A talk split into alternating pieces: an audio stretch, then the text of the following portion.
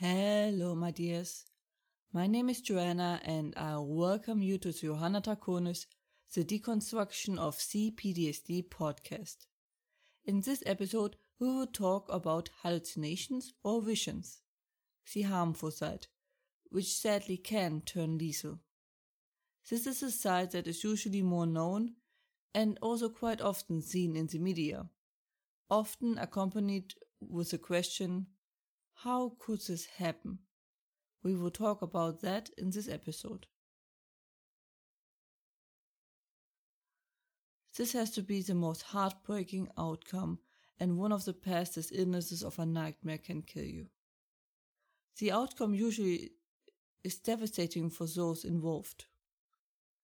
But this is avoidable, and if it did already happen, I want to explain how it could come so far, or at least try as best as I can. This is one of the escalations that we talked about. Often, people suffering from PTSD can find themselves just a few seconds away from death. But we take it one step at a time.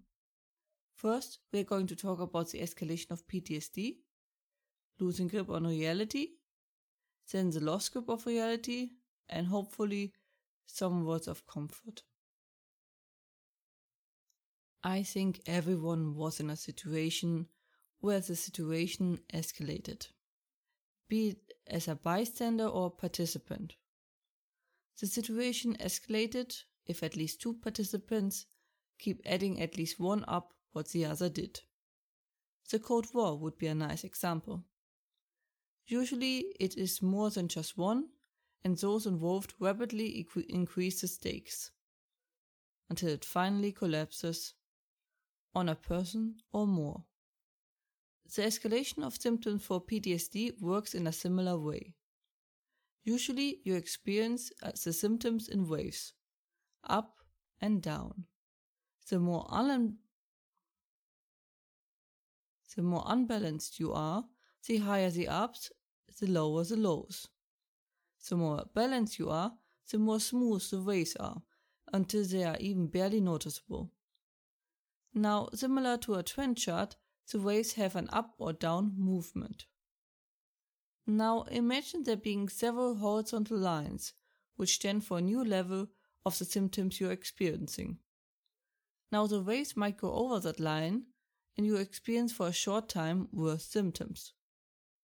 Healing isn't a straight line, so even the overall heal line has its ups and downs. But if PTSD is not kept in check, your trend would tend to go towards worse and worse symptoms.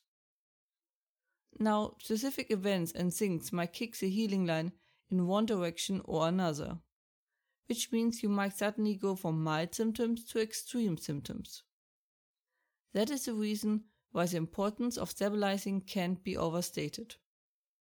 Please do all you can to stabilize yourself as much as possible. Now that we have established what the escalation looks like overall, let us go into the vision specific version. This escalation leads to an increased loosened grip of reality.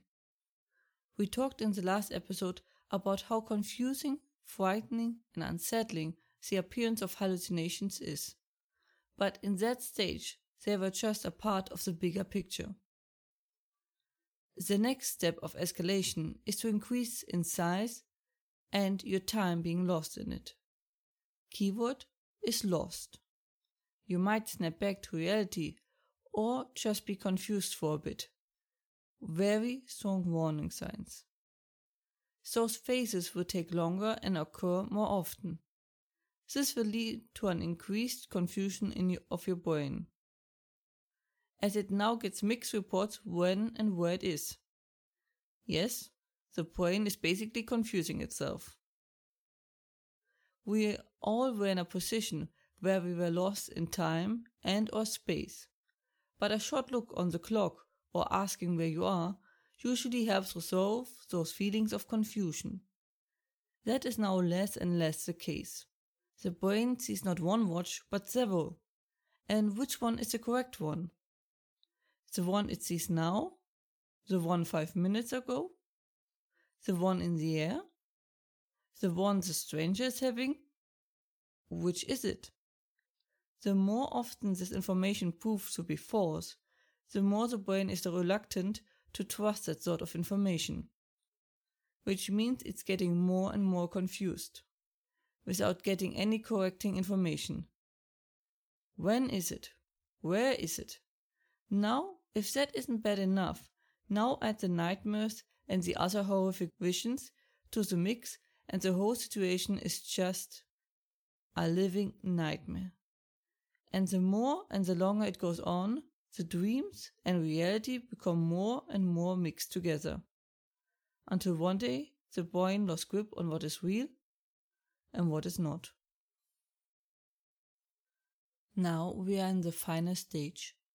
The brain now no longer knows where and when it is, and if what he sees is real or not. Like said in the last episode, something is real when your brain believes it is real. That is how placebo works and so many other things. You will suddenly feel the sun on your skin or a howling wind and the threat of the monstrosities that your brain come up with.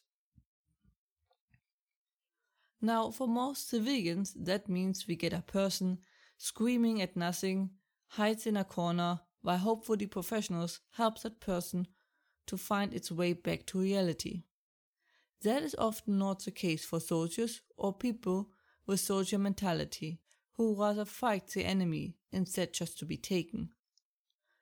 As far as I know, there are no numbers, how many reached the stage and reacted how. The fighter will try to fight the visions he sees or will be transported into another location. Where he was stationed, maybe.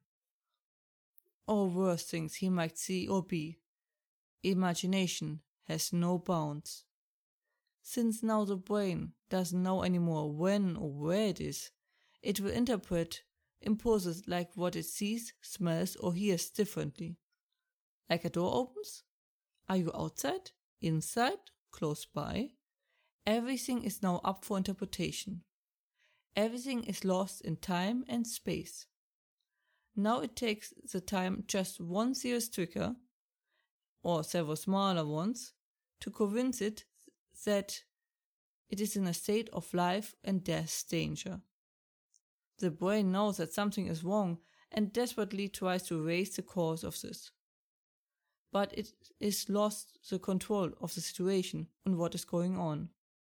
Still, the brain will try to survive. It knows it is close to dying. Now everyone will be seen as a threat or at least potential. Now, if you're surrounded by several, you can take many paths, be it planning to take as many as you can with you, or just fighting your way through them. Either way, in the reality, this ends up being fatal. In the end, most of the time for the person itself. Maybe even after he woke up from the nightmare, to find himself in another one. This is an unnecessary tragedy that can be avoided. Which just makes it worse. I hope anyone who suffered through this now has their peace. No one deserves this. I wanted to have the final chapter of this be about some words of comfort. I know that many fear the outcome above and or have suffered through it. It's like an abyss that is in the back of our minds. First off, that is not your inevitable fate. That is a situation completely out of control. Stabilize yourself as much as you can and have as much routine as you can. That will at least keep your symptoms stable. And secondly, it is not your fault. We can control only so much but we are only humans. Some things are not in our control. My heart goes out to anyone who lost anyone through this. Thirdly, you are not weak. PTSD is like walking in a storm, with the occasionally item hitting you. You prove incredible strength just by keeping on walking. It is hard to do anything under those conditions. I am in the firm belief that everyone can escape this storm if they know where they are heading and stop walking in circles. Once you know where you are heading, you can even brave a worse storm than that. It is completely normal that you have trouble in the storm if you are confused, disoriented, hurt, and just lost. How can you get anywhere under these circumstances?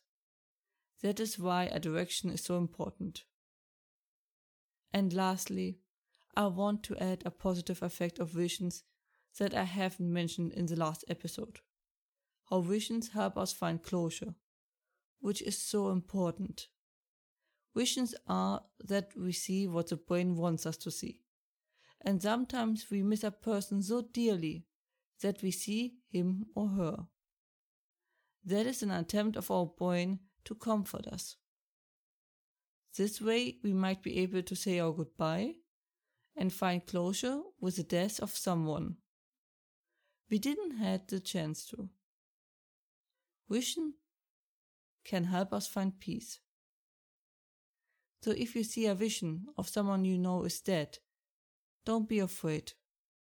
Just think about what you might have wanted to say or do with that person and find peace and closure.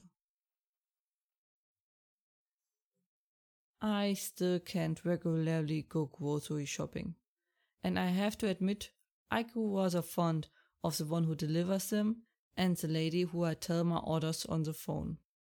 Yes, the phone. This is Germany for you. Many places do have ordering via the internet, but the area I live in apparently didn't get that memo. Either way, ordering via phone has its weaknesses. Recently, I ordered yogurt, 3.5%, but I got three yogurts. Uh, 3.5%, but a bit too much. I accepted it because I didn't want to punish those two for misunderstanding. Trying to find dishes now with yogurt. There have been a few instances like this, but I do feel like those little things are just give life its charm. Those very little moments that stick in our memory and become the stories we tell. That was it for today's episode. I hope you made it through it alright and that it helped clear the fog. And please don't hesitate to ask for help in any way, shape, or form you need it. If you have any questions or feedback and the like, please let me know at contact me at johannadraconis.com. More information and transcripts you can find as usually under johannadraconis.com slash podcast. And links are in the description. I hope to see you next time Watch yourself and have a wonderful time.